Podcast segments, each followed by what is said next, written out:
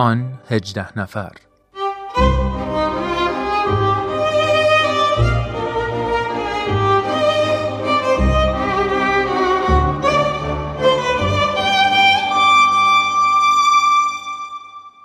دوستان عزیزم خانم ها و آقایون شنوندگان عزیز روز و شب شما به خیر خوش آمدید به قسمت دیگه از مجموعه آن 18 نفر. مجموعه که به بهانه دیویستومین سال تولد حضرت باب تهیه میشه. و در اون به زندگی و شرح احوال 18 مؤمن اولیه بهشون می‌پردازه همچون هفته های گذشته در خدمت جناب خورسندی عزیز هستیم. قربان ضمن عرض ادب و تشکر از اینکه این هفته هم تشریف آوردید و محبت کردید.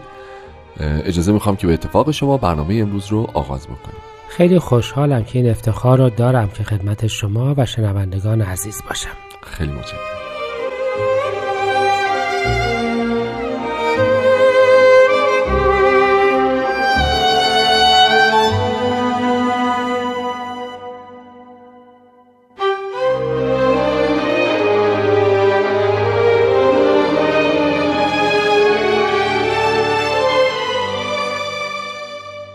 خب قربان ما هفته گذشته شرح احوال جناب طاهره رو به اختصار البته بررسی کردیم و تموم شد. اگه همونطوری که یادم میاد در اولین قسمت این مجموعه شما فرمودین قزوین رو محل چهار راهی بگیریم بین شرق و غرب و نقطه تعادلی بین این دو نگرش بین این دو خانش بخوایم تصور بکنیم.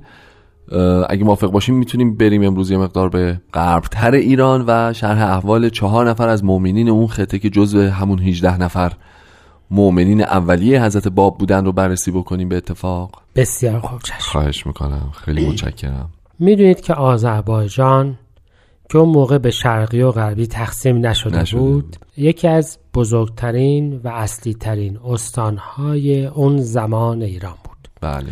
هم به خاطر وسعت و ثروتش و تجارتش و هم به خاطر شجاعت مردمانش. بله. و هم ضمنا این که مرزی بود که ایران از زمان صفویه بیشترین درگیری رو در تاریخش با دولت‌های اون سوی مرز داشت. درسته. یعنی با عثمانی. درست با گروه دیگری از مسلمانان که حکومت دیگری داشتند و روایت دیگری از اسلام رو پی می گرفتند سنی بودند و در عین حال اهل عرفان. و عرفان در از مذهب رسمی حکومتی بود به یه معنا و به همین جهت آذربایجانی که مهد حکومت شیعه بود بله. از زمان صفویه و در عین حال با این گرایش ها روبرو بود محیط بسیار خوبی برای انواع نگرش های عرفانی و معنوی به اسلام بود بله. و به این ترتیب می‌بینید که در تمام آذربایجان در خطهای مختلفش مبشرین محلی بودند که مرتب مردم رو به قرب ظهور بشارت می‌دادند و محیطی بسیار مستعد فراهم کرده بودند. شاید یادمون باشه که پرتلفاترین واقعه تاریخ بابی هم در داخل این ایالت یعنی در زنجان اتفاق افتاد. بله. و به این ترتیب البته مهم است. خب این مؤمنین آذربایجانی به سابقه تقریبا همه علما و فقهایی که راجبشون صحبت کردیم و جزو حروف حی هستند از هر جا که بودند همشون در عراضی کربلا و نجف اقامت داشتند. یعنی چون حوزه درس شیخی اونجا بود و مرکز رؤسای دین شیعه بله. مذهب شیعه در اونجا بود اینها هم برای تعلیم و تعلم و هرچه که فکر می کردند بله. معمولا از هر جا به اونجا سر در می آوردند و ما می‌تونیم مثلا از میان اینها از ملا یوسف اردبیلی شروع کنیم بسیار که از حروف حی هستند و واعظی بسیار کم نظیر و شجاع کسی که حالا راجبش صحبت خواهیم کرد بعضی از بزرگترین دشمنان دیانت بابی نظر خوشی هم البته به این افراد نداشتن می‌گفتند کم از ملا حسین در علم و فضل نیست. ببخشید من این سوال بکنم با توجه به اینکه در شاخه علوم دینی اینها برجسته می شدن برای تکمیل تحصیلاتشون به عراق و کربلا می رفتن یا نه؟ این امکان براشون موجود بود که اساسا اونجا متمرکز بشن و تحصیلات خودشون رو نه دقت بفرمایید که شیخیه بله. برای تعلیم تعلم خودشون به اونجا می‌رفتن. مثلا ملا محمد ممقانی که علد اعدای حضرت بابه و بعدا حکم قتل ایشون رو هم داد بله. او هم از بزرگان شیخیه بود و یه دوره رو رفته بود کربلا و نجف برای تکمیل تحصیلاتش رو می‌رفتند. بله. ولی البته در آذربایجان همیشه محیط مساعدی بود که اونها رو استقبال بکنند و مقدمشون رو گرامی بدن می‌تونیم بگیم که نفوذ شیخیه با این نگرش در آذربایجان اصولا بیشتر بود بسیار زیاد. و بعدها در اصل و هنوز هم به هر حال بقایایی از اون نفوذ برقرار. برقرار. خب پس همونطور که شما فرمودین از شرح احوال مولا یوسف اردبیلی اگه موافق باشین شروع بکنیم. فقط می‌خواین یه استراحت کوتاه داشته باشیم و بعد شروع بکنیم و مرور بکنیم. مرسی.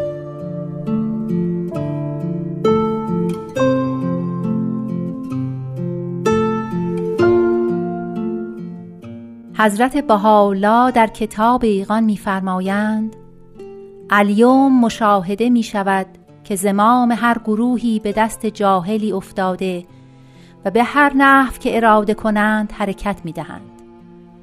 ریاست را نهایت وصول به مطلوب دانستند و کبر و غرور را قایت بلوغ به محبوب شمردند و اگر چشمی از کهل معارف الهی روشن شود ملاحظه می کند سبعی چند را که بر مردارهای نفوس عباد افتادند. حال کدام زیغ و تنگیست که ازید از مراتب مذکوره باشد که اگر نفسی طلب حقی و یا معرفتی بخواهد نماید نمی‌داند نزد کدام رود و از که جویا شود؟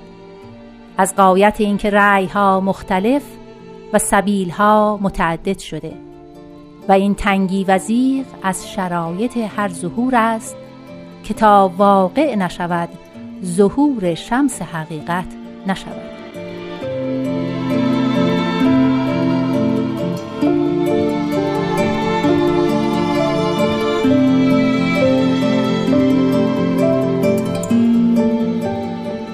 دوستان عزیز شنونده با برنامه آن 18 نفر همراه هستید.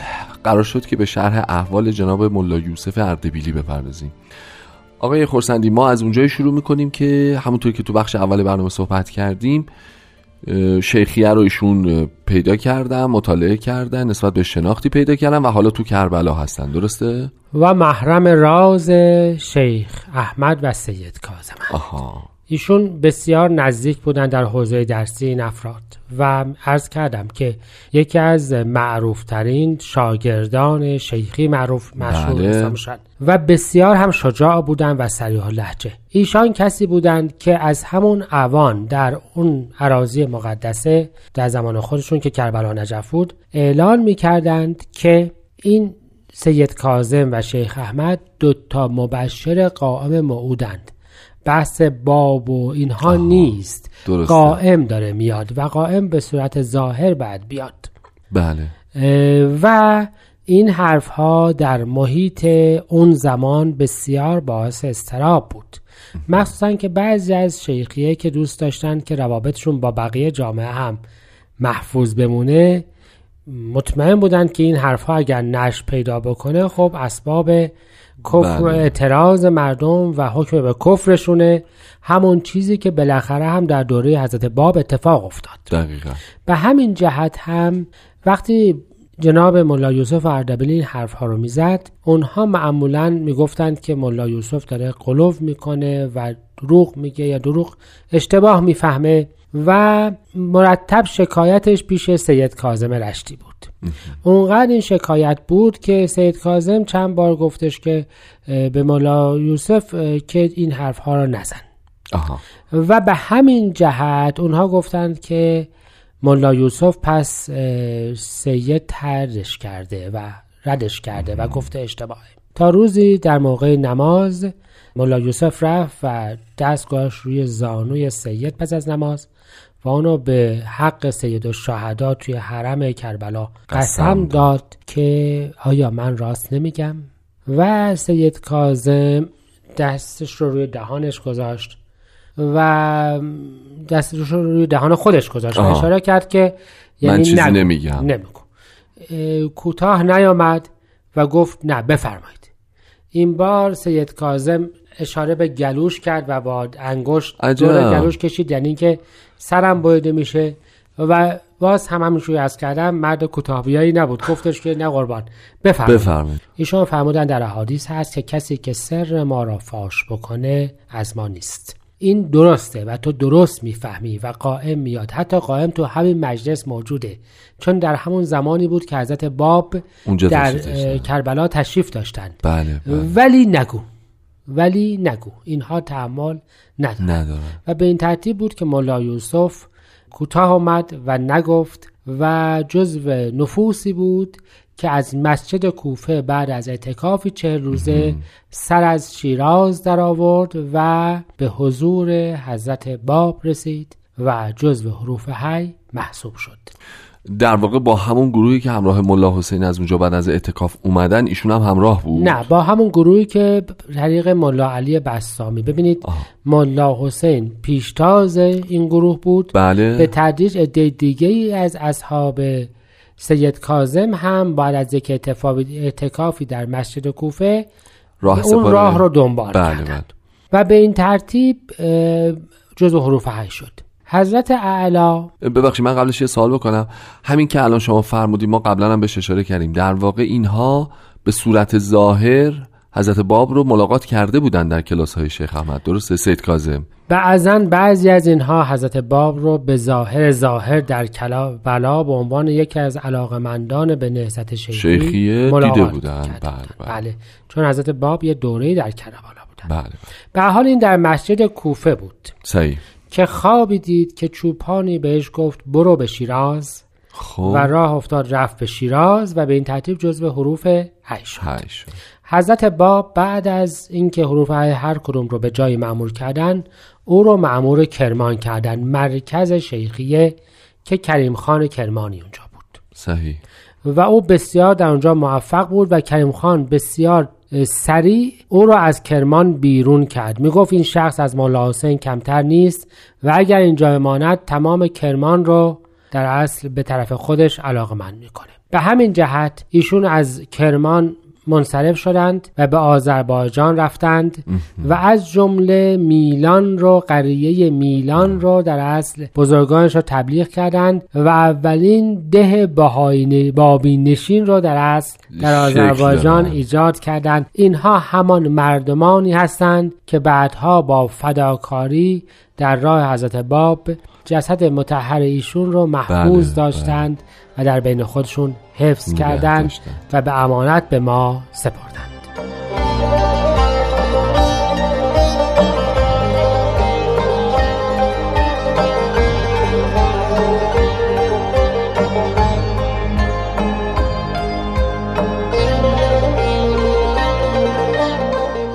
شنوندگان عزیز در خدمت جناب خورسندی عزیز داریم شرح احوال ملا یوسف اردبیلی رو در قالب برنامه آن 18 نفر با هم مرور می‌کنیم. خب قربان پس ما از کرمان ایشون اومدن به سمت سرزمین مادری خودشون آذربایجان و راجع به اون قریه میلان با هم صحبت کردیم و در واقع تبلیغ تبلیغ ایشون همچنان ادامه داره. بله بسیار. آروم نمیشینن. نه ابدا. هر کسی از عامی و عادی و شیخ و صاحب منصب و صاحب سخن رو مورد خطاب قرار میدن و باهاش صحبت می‌کنن و تبلیغش می‌کنن. و بسیار شجاعانه. بله و بله. بسیار متفاوت. من هم اگه اضافه یه داستانی از تفاوت و هم یه داستانی از شجاعتشون عرض بله اتفاقا این تفاوت بیشتر برام جذاب بود که ببینم با چه چیزی ببینید ایشون از اول یادتون هست که از کردم می‌گفتن قائم میاد. بله. بحث چیز دیگه نیست و روایت هست که ایشان وقتی آیات از تعالی می‌دیدند با شور و انبساطی تقریبا به قول اون کسی که روایت می‌کنه با حرکات شبیه به رقص از خوشحالی آها. با این آیات مواجه شده بودند چه جالب و اون شخص که به عادت فقهای قدیم بزرگ شده بله. تو قربان آیات رو باید با حالت وضوع رو به قبله بخونید نباید از خودتون حرکتی نشون بدید یعنی به مدل قدیم. آه. و ایشون گفته بود که تو نمی‌فهمی. صبر کن حبیب بیاید به تو بفهماند که این دوران ها گذشته.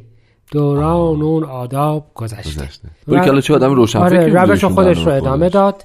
و جای دیگری این مرد شجاع رفت و در مقابل ملا محمد ممقانی قرار رئیس شیخیه آذربایجان و همون کسی که با حضرت اعلی مباحثه کرده بود و حکم به قتل ایشان داده بود. رفت در مجلس او و راجب حضرت اعلی شروع به صحبت کرد و گفت دلیل باب برای قائمیت آیاته.